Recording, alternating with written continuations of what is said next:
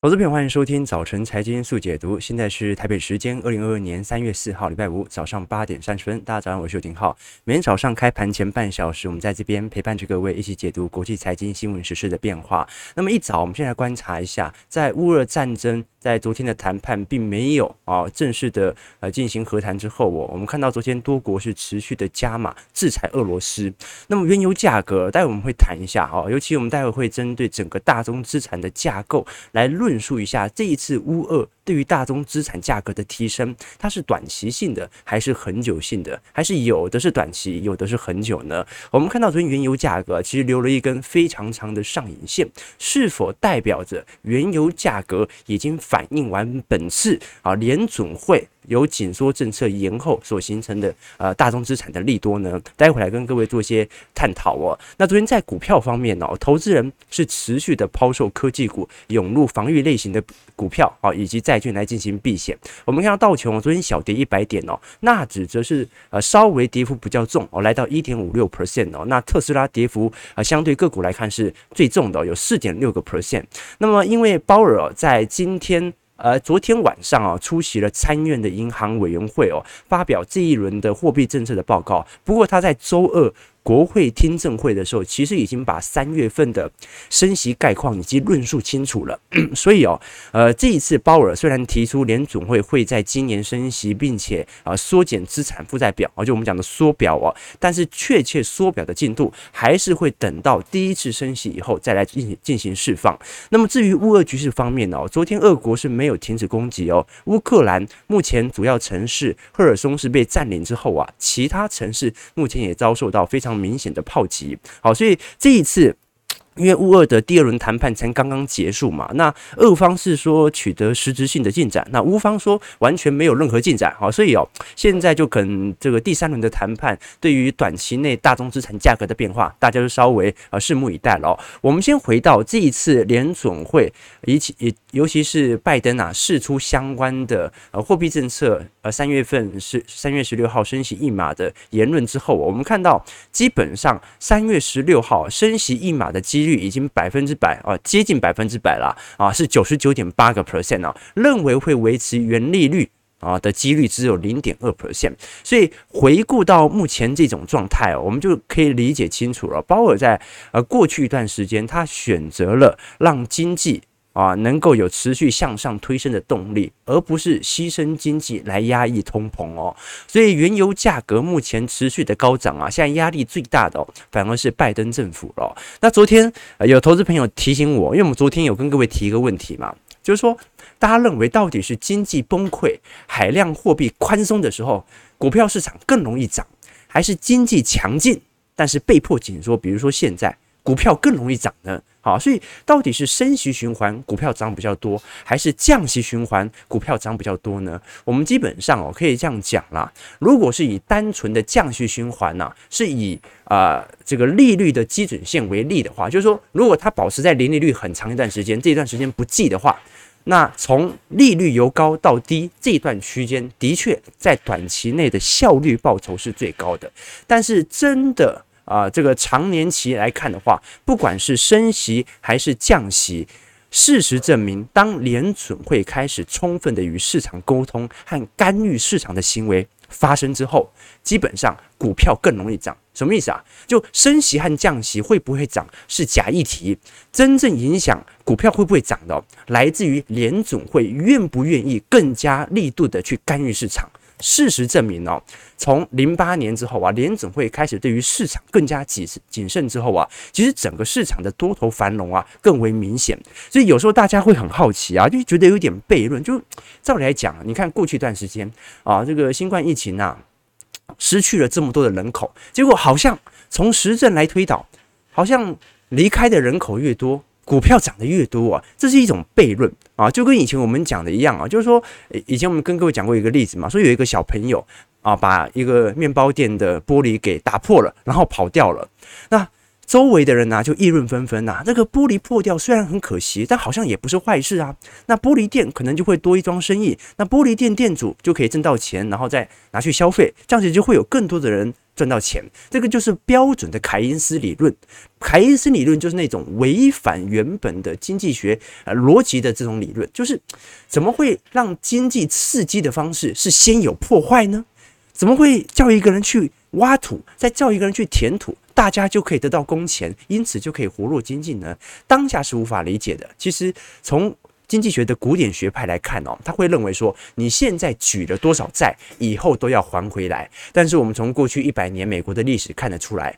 你只要把这个债。持续的加成上去，让下一代来负责就好。哦，所以这个就是某一种悖论。但是我们就是活在这样的一个短时空，很多人会去担心这种负债的问题，担心海量货币宽松所导致美国财政后续的负重的问题。但是凯恩斯曾经讲过一句话，很久以后。我们都已经死了，你管他干嘛？我们这一代都已经快活不下去了，当然是先把这一代的债先借满再说。呃，下一代他自己会想办法解决的，所以就是像一代一代的延续下来哦。好，那我们聊完整个呃联总会的框架，在短期内基本上已经提前进行反应之后哦，我们基本上就是等四月份和五月五月份，到时候联总会后续的紧缩政策会不会来得更加的紧缩？这一次。本来预计升息两码变成升息一码，那后续会不会把它补回来呢？我们到时候再来跟各位观察。至少从消息面上来看的话，大部分大部分都已经稍微有点平静了。我们现在特别来跟各位追踪的是美国和欧盟哦，昨天正式发表声明哦，即将要考虑针对加密货币的制裁，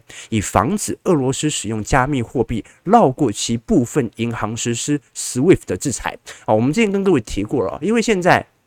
俄罗斯已经被踢出 SWIFT 啊，所以有大量的金融交易，尤其是海外贸易品的交易啊，无法顺畅，而且已经跟美元金流有一点断链的迹象。那我们看到哦，这张图表啊，是比特币跟卢布的交易量，以及美元跟卢布的交易量。我们看到哦，在二月份正在高速的上升，而且自从俄罗斯开始入侵乌克兰之后啊，上升的速度啊，再度的加快。所以哦，我们看到似乎现在哦。大量的资本家在俄国已经改采用加密货币的方式来进行美元体系的兑换。那不只是俄罗斯哦，我们看到啊，这张图表啊是乌克兰，乌克兰跟加密货币的交易量近期也在高速的激增当中哦。那起初美国政府是不以为意的哦，因为哦，通常我们不会把加密货币真的视为一项货币。为什么？因为货币有一个特性哦，就是说货币它并非定量。啊，观众朋友，你要想看哦，如果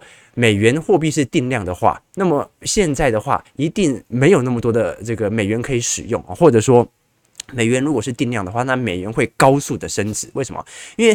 人口越来越多啊，那人口越来越多，钱就那么一点点，那钱的购买力就会大幅度的上升。所以照理来讲哦，货币它会一直的印，它会随着经济的发展、人口的增加，它会不断进行 N two 货币量的上升。但是比特币。其实，在设计原理上，它就是一个定量资产，所以它比较像是一个类似古董品啊、资产价格，类似股票这种东西。所以一开始，美国是并没有把它当成呃。俄罗斯会觉得把它当成一个货币交易系统来做结算哦，但是我们看到哦，现在似乎俄罗斯内部的资本家正在大量的使用比特币等加密资产来进行交易哦，所以昨天欧盟和美国正在进行考虑，也试出了相关的谈话。我们看一下比特币目前资产价格呃的水平水平变化，我们看到礼拜礼拜二其实是比特币本波的大反弹哦，礼拜二是大涨了十个 percent，一度站上了四万四千美元的关口哦，我们到。比比特币在过去一段时间哦，从去年年底哦，其实走了一波蛮明显的下降格局。好，那目前仅仅只站在短期均线之上啊，而中长期均线仍然有呃上方的一个明显的卖压。不过，比特币的特性本来跟股票资产就有一点呃，还是有一点差别啦。哦，就是说呃，大家知道比特币在过去一年哦，大部分的涨幅只来自于十个交易日哦。就如果你错过了这十个交易日哦，那么你持有比特币的回报是负值哦，什么意思啊？这比特币它当日的这个资产价格的波动度实在太大了，所以比特币到底是不是类似股票的这种风险资产很难说。所以就算俄国资本家大量的采用加密货币哦啊，如果这个海外资本家不给力啊，或者说加密货币价格持续的下修，那对俄国也不一定是好事啊，没有人敢保证加密货币呃加密货币的贬值效果会小于卢布哦，啊，这个是呃一个观察啦。我们看到这张图表，我是比特币和标普五百指数的相关性啊，在零点五五左右哦。那呃前些阵子我们看到在十二月份的时候，曾经一度来到零点七哦，所以呃你说比特币跟股票资产有没有一点像？有一点像。它还算是一个正相关啊，但是呢，它现在正相关的作用正在降低，也就代表它跟股票市场的联动度正在下降。所以到头来说，加密货币到底是不是这一次俄罗斯啊躲避制裁的一个避风港呢？至少从实证层面来看，它是的。不管是政府有没有意授权，我们都看到俄国的资本家已经为了要转移自身在俄国的资产，已经大量的把。二元啊，呃，这个二币的卢布转换成加密货币哦，好，所以我们就后续再来看一下，因为俄罗斯哦，现在在加密货币的群众基本上是。有庞大基础的，俄国现在拥有比特币的开采的数量大概是全球的第三啊，就是俄国人一堆人在挖矿啊，好，所以我们到时候就看一下欧盟以及美国到时候的谈话了。好，我们先看一下美国股市四大指数昨天的一个修正情形，道琼是小跌九十六点零点二九 percent，收在三万三千七百九十四点，一样在下方进行盘旋哦。那标普 Y 指数下跌二十三点零点五三 percent，收在四千三百六十三点，也差不多啊。昨天再度的呃这个跌破年线哦，那么整整个上方的均线应该啦，应该啦，整个套牢卖压在本周五以前啊就会正式的形成。好，我们看到季线即将要贯破半年线了。那我们再看一下纳指，这个科技股昨天摔得比较重哦。哦，纳指昨天下跌二百一十四点，一点五六 percent，收在一万三千五百三十七点哦。这个跑在所有短期以及长期均线之下，所以其实它是持续的破底当中哦。那费半昨天也跌很凶哦，这个费半呃近期的波动性比较大啦，好，但还没有跌破目前的平台的集结区。昨天下跌七十六点，二点二四 percent，收在三千三百三十九点啊。好，所以我们看到哦，其实如果从科技股的角度来看，基本上哦，股价是持续的低迷。那股价持续低迷，并不是坏事哦，哦，只有它低迷的一个季度、两个季度啊，才能够把大量的散户投资者给洗出场，啊，把他们的希望全部都断掉，哦，这对我们投资啊这种周期投资者来看的话，反而是一件好事哦。所以以前我们跟投资朋友讲说，很多看起来是坏事的背后，其实是很欢乐的事情。昨天早上不是停电嘛？然后哦，我以前跟各位讲过，我们去年年底的时候，我们公司的这个伺服器也断掉嘛。好，反正昨天停电，然后因为整栋大楼哦，我们整栋大楼要么就投顾，要么就券商，哦，要么就投信嘛。哇，全部人很紧张啊，而且每个人都在借笔电啊，然后又忘记账号密码，他一团乱这样。然后呃，我我就回顾这去年有讲过的故事嘛，这一九七七年的时候哦。当时在美国发生了一件事情啊，七月十三号啊，当时《纽约时报》有报哦，纽约市大停电二十五个小时。那那晚上啊，你看一九七七年原油危机啊，那个时候治安很不好，晚上全城都出现了混乱，很多住宅区哦，甚至发生了抢劫。不过好像也不全然是一个坏消息，怎么说呢？因为十个月之后哦，纽约市的新生儿的出生率得到大幅度的提升。好，所以你想想看，到底停电那一天，大家晚上都在忙些什么呢？啊，当然是忙着收看游艇号的财经号角直播节目嘛。哦，所以你看嘛，很多坏事情的背后，后面也藏着很多欢乐的事情，对不对？所以台湾少子化很严重嘛。啊，你要拯救少子化。晚上多停几次电就可以了哈，这是就跟大家讲的是吧？所以呃，以前很多投资朋友会说啊，这个股票市场的低迷啊不好过，不对，你要反过来想，因为正因为股票市场的低迷，我们作为周期投资者才能够有让那些散户投资者在过去一年两年参与的市场者离开的机会，他们离开了股票市场，才有再度回到高位的可能性，对吧？好，所以我也特别欢迎各位，我们三月二十六号。游庭皓的财经号角听友会就会正式的举办，我们会针对啊第二季啊就四月份到六月份，不管是美国股市、台北股市、大宗资产、中国股市、欧洲股市以及新兴市场啊，来做一个资产类别的分析，以及提供我的这个看法哦。那同时间啊，如果呃你是我们的会员投资朋友的话，就不用再参加我们的听友会了啊，因为你享有一年份的听友会的收听权啊。那如果呃投资朋友对于会员朋友也有这个会员系统也有兴趣的话，也欢迎各位哦，可以来到我们的会员网站来做一些浏览。里头除了有我资产部位本身的操作变化之外哦，里头我有我的投资日志，里头也会有一些财经基础系列的课程啊，包括一些呃这个更深入在直播当当中所提到的深入影片，以及更精准用文字来叙述方式的宏观专业报告，提供观众朋友作为一些参考了。这最近两天啊，有网友在底下留言问我说说。浩哥觉得很有趣，就发现好多人哦花钱去投资知识啊，学习财经知识，但是有必要花那么多钱吗？啊，就大家会发现一个有趣的迹象啊，就通常哦，在投资相关领域的课程或者订阅啊，它的售价会比什么领导力课程啊、绘图课程啊、写作力课程售价来得高。那为什么会这样呢？我告诉各位啊，因为某种程度哦，更重视金钱的人，更爱钱的人哦。这顾客相对也就比较有钱，所以这个市场平均价很高。但是各位对照过之后，就会发现我们的这个会员这个售价其实是很划算的哦。我以前跟各位讲过这个可口可乐的案例哦，大家知道可口可乐啊，这个一般我们是看到那个量贩店啊，这个这个贩卖机里面不是有可口可乐的这个铝罐装吗？铁铝罐啊。那其实还有两种可口可乐哦，一种我各不知道各位有没有看过，就是那种很扁很矮的那种可口可乐。那另外一种可口可乐哦，是那种很长的啊，很长，就是非常苗条的那种可口可乐啊。所以可口可乐的铁铝罐其实有三种哦。但是很有趣的一件事情啊，就是那个瘦长的那个可口可乐的罐子哦，售价是比那个矮又肥的还要来得贵。但是那个长的这个它的。容量其实是比较小的，那怎么会这样呢？就是为什么明明它的容量比较小，但是比较贵呢？啊，各位可以理解到哦，这是为了暗示投资者啊，你不是觉得喝可乐不健康吗？影响身材吗？哦，那可乐的身材也可以很好嘛。所以通常谁会接受这种暗示，然后去买那种长长的可乐？大概率是成年人，而且是。有能力而且又重视身材的成年人啊，因为这种顾客就相对有钱嘛，所以这个选择就暴露了他们的偏好，而偏好又暴露了他们的财力，所以当然要对他们涨价了哈。这个就是很多人好奇的一个原因，这是我自己的一个见解啦。好，那但是不管如何哦，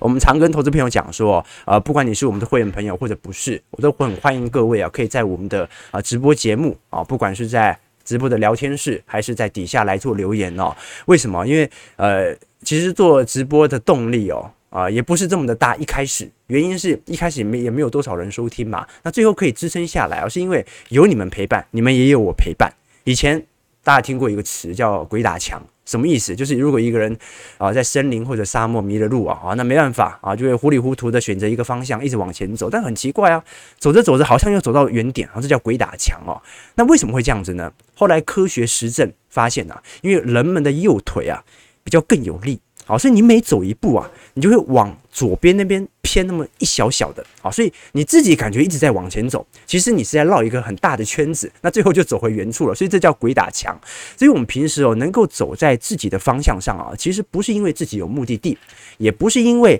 呃自己的方向感特别好，而是因为什么？而是因为我们平时可以看到一些标志物，标示的方向。它能够帮助我们纠正我们目前往错误的方向来走，而这些标志物起到的作用虽然非常微小，甚至不容易察觉，就好像我们直播，但其实这就是我们每天早上清醒的重要的力量，对吧？啊，所以哦，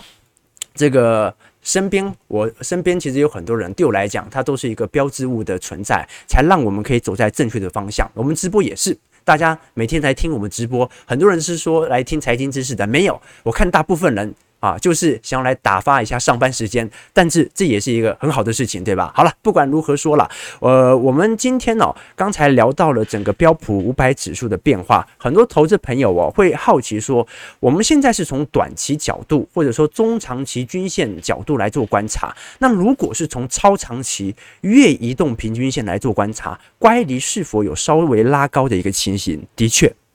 我们看到啊，其实从二零零八年之后啊，整个海量货币宽松的形成之后啊，整个乖离指标就已经被迫产生系统性的变化了。所以，为什么我们在过去一段时间不断的跟各位研究联准会内部的一个结构改革？原因就来自于联准会其实破坏了过去二三十年以来美国股市的正常周期。所以，我觉得有时候我们也要适度调整一下，对于呃本轮牛市是否会大幅度均值回归的变化。毕竟以前没有量化宽松，零八年之后才开启嘛。好，那我们现在再拉回来聊一下大宗资产价格的变化。我们看到近期哦，油价高幅度的飞增之后，我们看到上方打了一根。呃，昨天打了一根非常明显的上影线哦，啊，昨天压回到一百一十块哦，这个油价最高昨天曾经碰到快要一百二十块哦，但昨天啊，日本的三菱银行哦特别提出了一份报告哦，对于原油价格啊相对比较悲观来看待呀。我们看到这张图表哦，是二零零七年到二零零八年原油价格的变化，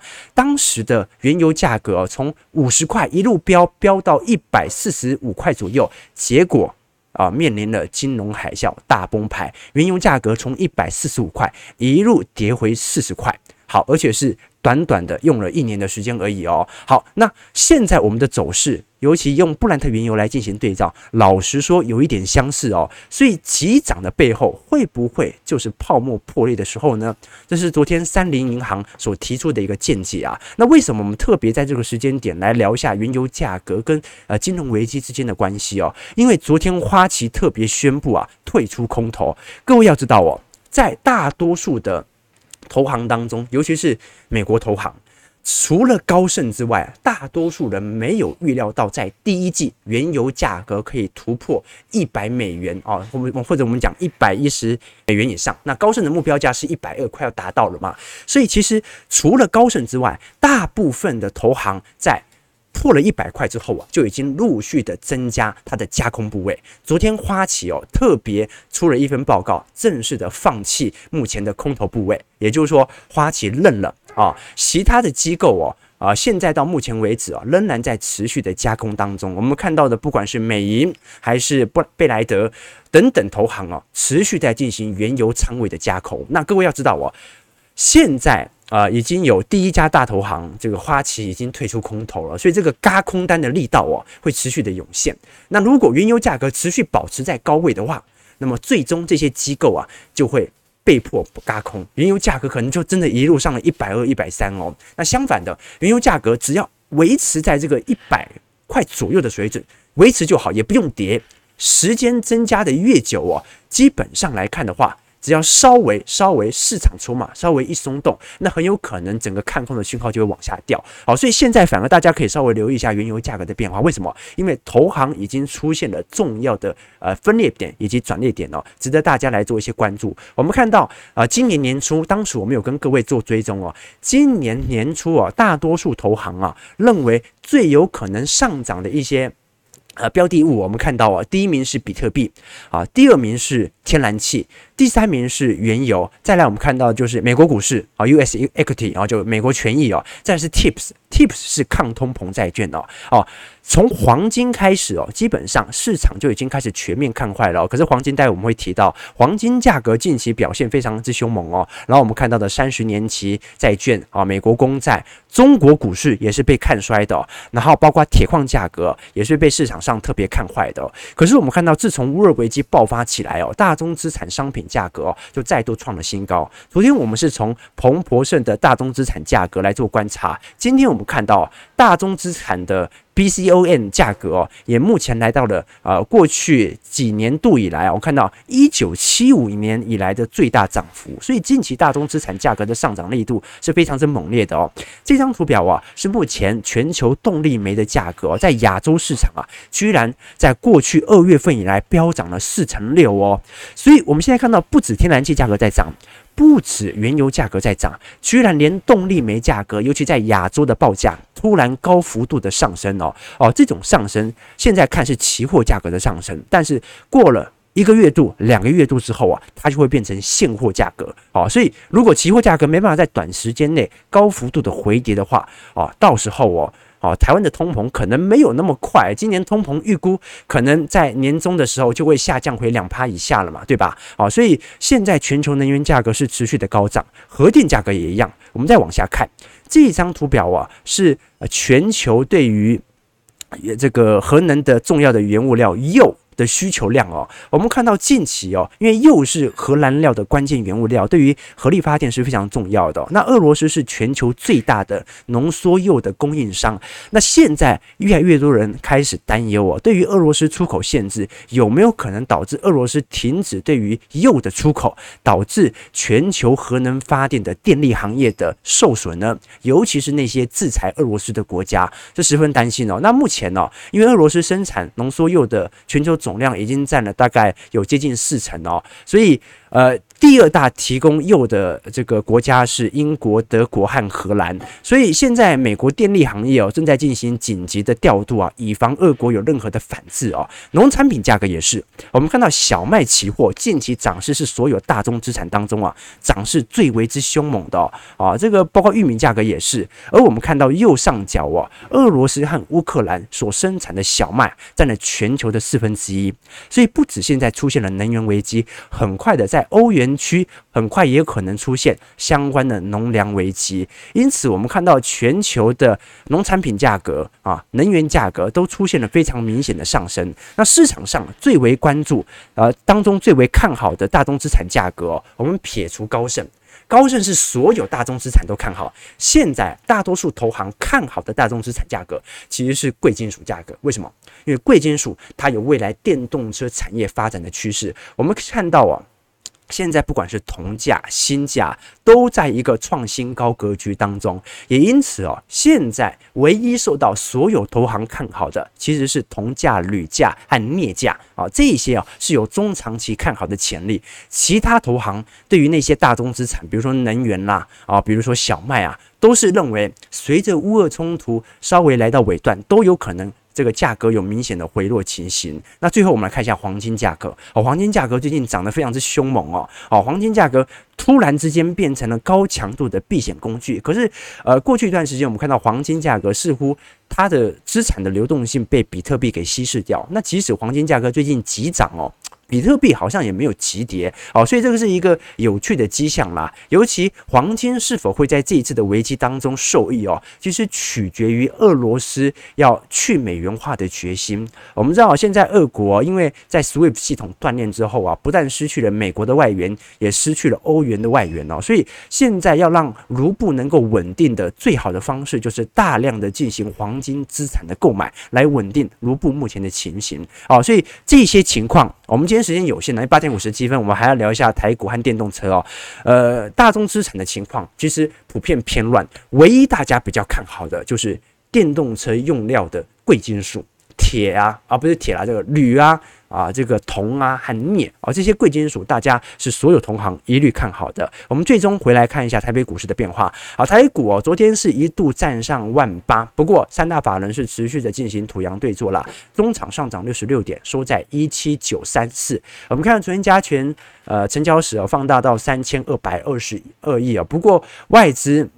昨天是持续的卖超哦，即使台北股市稍微有所收涨哦，投信则是连续二十二天进行买超，买了十八点四九亿，所以内资啊，尤其是这些纯股族啊，买盘的意愿还是非常之踊跃的。我们看到昨天永丰金哦召开了这个法说会哦，因为永丰金近期股价很凶猛，大家可能没有注意到啊，这永丰金从去年十一月份以来啊，就看回不回的一路收高啊。几乎本波的台北股市的下修完全没有影响到永丰金的上升趋势。那永丰金啊，这一次在二零二一年全年的税后纯益是一百六十一点七亿元，较前年成长了三十二点一个 percent，EPS 是一点四三块哦。那因为永丰金过去的配息率啊，大概都在六成左右，所以按照 EPS 去年大概一点四三块啊，算个六成的话，今年现金股利可以配个零点八五到零点九块钱。那按照现在的股价来进行回推，殖利率是可以破五趴的哦。好，所以投资朋友有趣哦。这个永丰金哦，作为放贷银行股哦，它在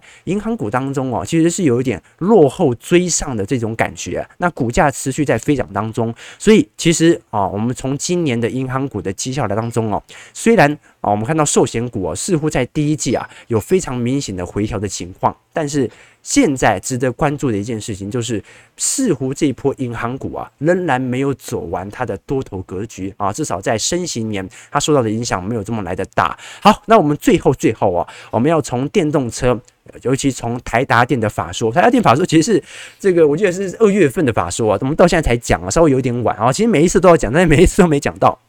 好，现在也九点钟了，我们稍微赶一下进度。今天礼拜五，稍微 casual 一下。我们看台达电哦，最近召开的法说会当中哦，其实也预计了这一次的电动车的业务啊，即将会为今年成长四到五成的营收哦哦，所以我们看到昨天的停电，也就代表着其实市场上对于这种储能需求或者说电动桩的需求正在高幅度的飞增当中。我们看到台达电过去几年的营运哦，相对来看它不是一个爆发性成长性，而是稳定成长性啊。我们看它的 EPS 哦，每年算是稳定的上升，尤其在二零二零年之后啊，快速的打开整个电动车的市场哦。但是呃，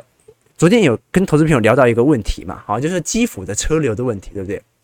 就是就是很多投资朋友啊啊，在前两天询问我说，你像看现在的基辅，基辅过去一段时间不是大量的难民离开嘛，然后塞车嘛，那第一个瘫痪的往往就是公共交通哦，就是你的计程车你也叫不到嘛，这个时候啊，拥有一辆车就很重要，而且拥有这个新能源车和旧能源车，它的差异性就出来了，你看。这个电动车哦，平时跟汽油车它的区别不大，而且现在电动车甚至加速比较快，对吧？哈，但是在充电桩无法保证的前提底下，最能救命的还是汽油车啊！你是多多拿个几桶油放在后车厢就可以。开好几千公里嘛，对不对啊？但是电动车不行呐，哈 哈，所以这是一个问题啦。但是我们今天要讲的概念是什么？讲的概念是电动车的发展趋势哦，今年仍然是拭目以待的。我们看到一个有趣的迹象哦，因为从电动车的销量来看，我们看到二零二一年哦，它的销量其实没有比二零二零年好多少哦。不管我们看美国，不管我们看日本、韩国、中国、巴西等等哦。全球的电动车在二零二一年其实表现的并不是特别亮眼哦，尤其跟我们炒作的股价的成长性比起来，根本销量就没有提升。我们现在看到全球最大的电动车的销量啊，厂牌商，尤其是以市值来看的话，最大的还是特斯拉。好，那接下来全球市值最大的汽车商就是啊，Toyota、丰田，然后再就福斯、比亚迪哦。但是我们为什么看到去年电动车的发展如此薄弱呢？最大的原因就是因为汽车销量受到了晶片短缺的原因。那我们看到今年下半年呢，整个晶片短缺的问题啊，就会快速的被打开。所以我们就来看一下啊，我们常常跟投资朋友讲说，二零二一年呐是电动车元年，电动车大爆大爆发，没有，是股价大爆发。到底电动车这些股价类别的涨幅值不值得这么高的价位？看的是什么？看的是今年。晶片给你了，你卖不卖得出去呢？啊，这个是市场上持续来跟各位做一些关注的啊。因为我们时间因素啊，早上九点零三分了，我们后续再来跟各位做一些更具体的产业类别的追踪。今天我们稍微啊，先这个给大家提个引子，下礼拜我们持续跟各位分析一下啊，尤其整个联总会的货币政策，因为大致的讯息已经释出之后啊，我们就可以把更多的焦点聚焦在国内的。啊，或者说台湾市场的选股策略上，毕竟股票涨高了，你怎么选，其实对你的投资来讲没有太大帮助。毕竟它跌，可能跟个股一点关系都没有，只是一个景气的自然回调。但是，一旦景气已经自然回调，尤其像是美国股市这样子，这个时候研究股票就非常有意义的。为什么？因为会有非常多被低估的股票，值得大家来做一些借鉴。好，我们看到台北股市哦，啊，随着昨天费半的系统单，今天开盘大跌一百九十三点呢，收在一七七四亿哦，成交量呢一样不大，大概在三千五百亿左右哦。我们值得大家来关注一下，如果今天成交量能呢，随着呃，点位的加重的话，如果能够来到四千亿啊，甚至接近五千亿的话，哦，那么台北股市啊就会有新一波的换手量，好，到时候我们就可以来观察一下，到底整个土洋对坐。最后会不会由内资完全主导今年二零二二年一整年台北股市的盘势呢？早上九点零四分，感谢大家的参与。如果你喜欢我们的节目，记得帮我们订阅、按赞、加分享哦。我们就下礼拜一早上八点半，早晨财经速解读再相见。祝各位投资朋友看盘顺利，操盘愉快。希望今天不要再停电啊！拜拜。